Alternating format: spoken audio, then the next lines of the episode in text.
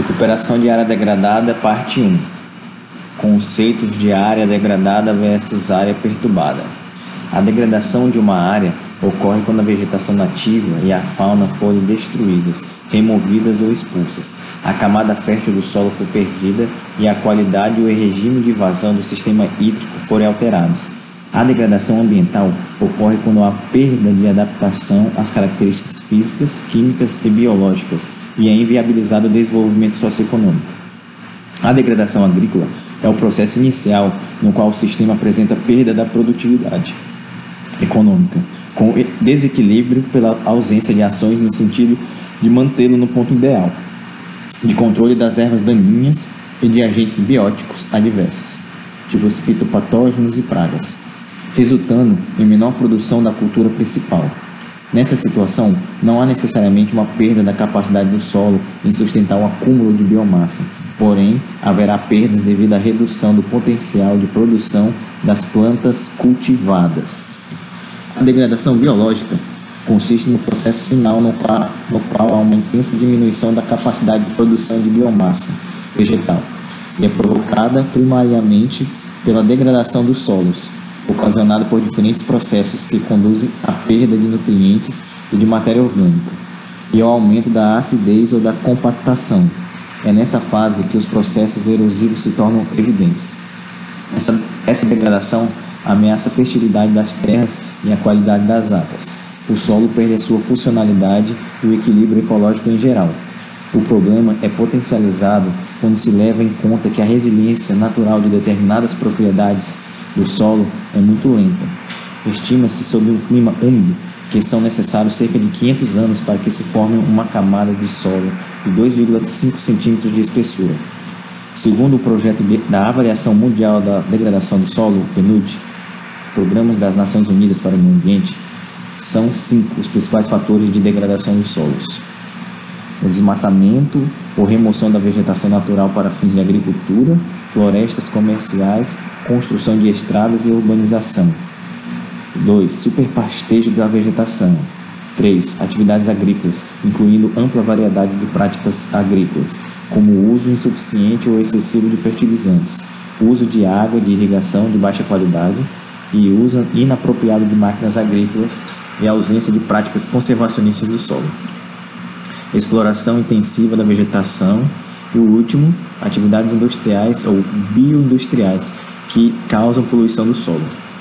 A área degradada é aquela que sofreu em algum grau perturbações em sua integridade, sejam elas de natureza física, química ou biológica. O pesquisador, Kageyama, em seus trabalhos, faz uma distinção entre áreas degradadas e áreas perturbadas. Aí se tira as áreas degradadas, são porções de terreno que sofreram distúrbios e que após estes fenômenos tiveram perda da vegetação e dos meios bióticos, como banco de sementes, banco de plântulas, chuvas de sementes e rebrotas, apresentando baixa capacidade de resiliência. Isto é, deve voltar ao seu estado anterior, necessitando para tanto da intervenção antrópica. Já a área perturbada é a fração que sofreu menores perturbações e não perdeu a capacidade de autorregeneração ou resiliência conceito de recuperação versus restauração. A recuperação é a restituição de um ecossistema ou de uma população silvestre degradada a uma condição não degradada, que pode ser diferente da sua condição original. A restauração é a restituição de um ecossistema ou de uma população silvestre degradada, degradada o mais próximo possível da sua condição original. Assim, a recuperação é o retorno do sítio degradado a uma forma de utilização, de acordo com um plano pré-estabelecido para o uso do solo, visando a obtenção de uma estabilidade do meio ambiente. É a reversão de uma condição degradada para uma condição não degradada, independentemente do seu estado original e de sua destinação futura. Já a restauração implica o retorno mais próximo possível ao estado original da área, antes da degradação. Existem quatro formas de executar um RAD, uma recuperação de área degradada. A recuperação ou reabilitação, que é a restituição de um ecossistema ou de uma população silvestre degradada a uma condição não degradada, que pode ser diferente da sua condição original. A restauração, que é a restituição de um ecossistema ou de uma população silvestre degradada o mais próximo possível da sua condição original. E temos a redestinação ou redefinição, que é a transformação do uso do solo de uma área degradada a uma condição diferente da original, tipo transformar uma cratera aberta para mineração em um lago artificial, por exemplo. Remediação é o conjunto de técnicas e operações tendo em vista anular os efeitos nocivos, seja o ser humano, seja o restante da biota, de elementos tóxicos em um determinado sítio. Em outras palavras, é um termo usado para corrigir problemas em áreas ou solos contaminados. Observação: o termo recuperação é gênero e também tipologia de RAD. Então, prestar atenção na diferença entre recuperação e restauração. A recuperação, gênero, de uma área degradada inclui a recuperação de sua integridade física, tipo meio físico, solo, topografia, recursos hídricos. A parte química, que é a remediação, e biológica, que é a fauna, flora e outros elementos bióticos.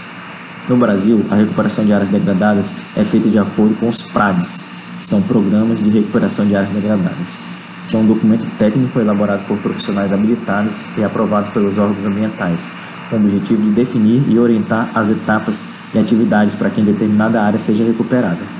A recuperação de áreas degradadas envolve 5 a 6 etapas, dependendo do caso. 1. Um, a caracterização do sítio degradado, que é o diagnóstico. É a determinação da situação atual da área, antes de, de se iniciar a recuperação. Pode ser feito na forma de prognóstico, antes da degradação ocorrer no caso de atividades sabidamente degradadoras, como mineração. Tem o prognóstico de degradação. 2. O planejamento é a definição do objetivo da recuperação, se será uma restauração, uma redestinação, uma remediação ou uma recuperação propriamente dita. Definição da metodologia empregada e resultados esperados. É a elaboração do documento do PRAD. 3. Tratamento da paisagem controle de erosão com base nas técnicas de conservação dos solos, recomposição topográfica e obras de engenharia, se houver necessidade e visa a estabilidade do terreno. 4. Redestinação, se for o caso. A execução das obras e atividades de redestinação. É, que a redestinação é a transformação do uso do solo de uma área degradada a uma condição diferente da original, né, que é tipo transformar uma cratera aberta para mineração ou lago e tratamento do solo nos demais casos. O 4. Técnicas de remediação e tratamentos físicos e químicos visando a melhoria da capacidade produtiva do solo e diminuição da erodibilidade, tipo escarificação, aração, subsolagem, adubação, incorporação de matéria orgânica. 5. A revegetação, nos casos de recuperação e restauração. O plantio de comunidade vegetal, com base nos objetivos a serem atingidos, se for uma recuperação, admite-se plantios de espécies exóticas. Se for uma restauração, apenas espécies nativas podem ser plantadas. 6. Monitoramento, é em todos os casos. Acompanhamento do PRAD após sua implantação e eventuais correções necessárias à consecução dos objetivos. O tratamento da paisagem. O tratamento da paisagem consiste no conjunto de técnicas visando transformar a topografia e o substrato da área em aptos a receber um novo uso do solo. Nesta etapa, busca-se a estabilidade dos terrenos e controle de erosão. As técnicas mais comuns são o retaludamento, terraceamento e disciplinamento de águas, é o sistema de drenagem. O retaludamento ou estabilização de taludes é realizado por meio de técnicas de geotecnia, são aterro, suavização de declives, enrocamento, construção de gabiões, impermeabilização asfáltica, aplicação de telas metálicas, entre outras. E bioengenharia, são as biomantas, paliçadas, hidrossemeadora. Disciplinamento de águas é realizado em dois casos. O primeiro é em áreas com taludes. Realiza-se a construção de uma rede de canais para que a água não escoe por qualquer lugar do talude, visando sua estabilidade. O segundo caso é em áreas com erosões severas, tipo ravinas e vossorópolis. Então realiza-se a construção de uma rede de canais para que as águas não cheguem mais às ravinas e vossorópolis. Terraceamento é a técnica mais antiga e mais utilizada para disciplinar as águas. É uma prática que consiste no parcelamento de uma rampa declivosa, por meio da construção de barreiras transversais que interceptam o escorrimento de água, de forma que cada terraço protege a parte abaixo dele no terreno. Os terraços são recomendados para terrenos com declividade entre 6% a 100%. A partir dessa inclinação, recomenda-se técnicas de estabilização de taludes. Quando mais largo o terraço, mais resistente e eficiente ele será, pois terá maior superfície de filtração. Entretanto, terraços largos ocupam muito espaço, reduzindo a área útil e possuem maior custo de manutenção. A distância entre cada terraço é definida com base na EUPS. Tratamento do solo. O tratamento do solo consiste na utilização de medidas físicas, tipo subsolagem, escarificação, gradeamento, e correções químicas, que são adubação e incorporação de matéria orgânica, visando tornar o solo apto a receber uma nova cobertura vegetal. Mesmo com o terreno estabilizado, só é possível o estabelecimento de uma nova cobertura vegetal se houver condições físicas, suporte, profundidade, aeração, capacidade de infiltração, e químicas, a presença de nutrientes e matéria orgânica disponíveis para uma planta se desenvolver. Em solos degradados, pelo menos um desses aspectos está prejudicado, necessitando de intervenção humana para voltar a ter condições de propiciar a regeneração natural. Um solo com suas características físicas degradadas é um solo compactado ou um solo que teve um de seus horizontes ou camadas retirados, geralmente em decorrência de atividade de mineração. A compactação do solo diminui a capacidade de retenção e infiltração de água, aumenta o risco de erosões, dificulta o crescimento de raízes e a germinação de sementes, entre outros impactos. Já a retirada das camadas mais superficiais do solo reduz a disponibilidade de nutrientes e matéria orgânica a praticamente zero. Além disso, os substratos inferiores, horizonte C, saprólito, rególito e rocha-mãe, não possuem estruturação física o que, o que impede o suporte adequado às plantas. A recuperação física do solo é feita através das seguintes técnicas: subsolagem e escarificação cruzadas, que consiste no rompimento do substrato em direções perpendiculares para facilitar o enraizamento das plantas e a infiltração de água, mais utilizada em áreas onde as camadas superficiais do solo foram retiradas, realizada com subsolador, onde atinge camadas mais profundas do solo, ou o escarificador, que atinge camadas mais rasas.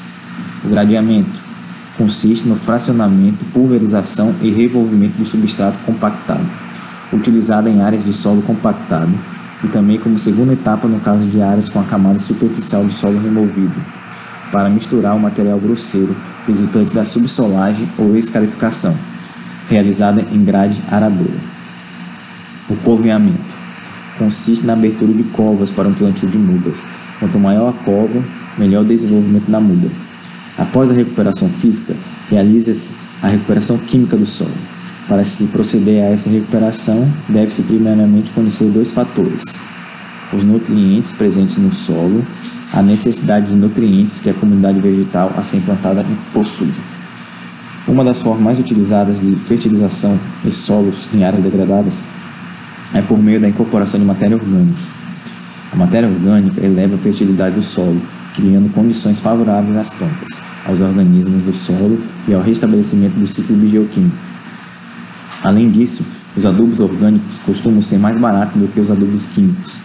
As fontes de matéria orgânica mais utilizadas são o esterro de gado, cavalo ou galinha, humus de minhoca, composto de lixo e iodo de esgoto. Entretanto, somente a adubação orgânica não é suficiente, Adubos orgânicos e fertilizantes químicos possuem funções específicas e sinérgicas. Os fertilizantes provêm os nutrientes que não existem em quantidades suficientes nas matérias orgânicas.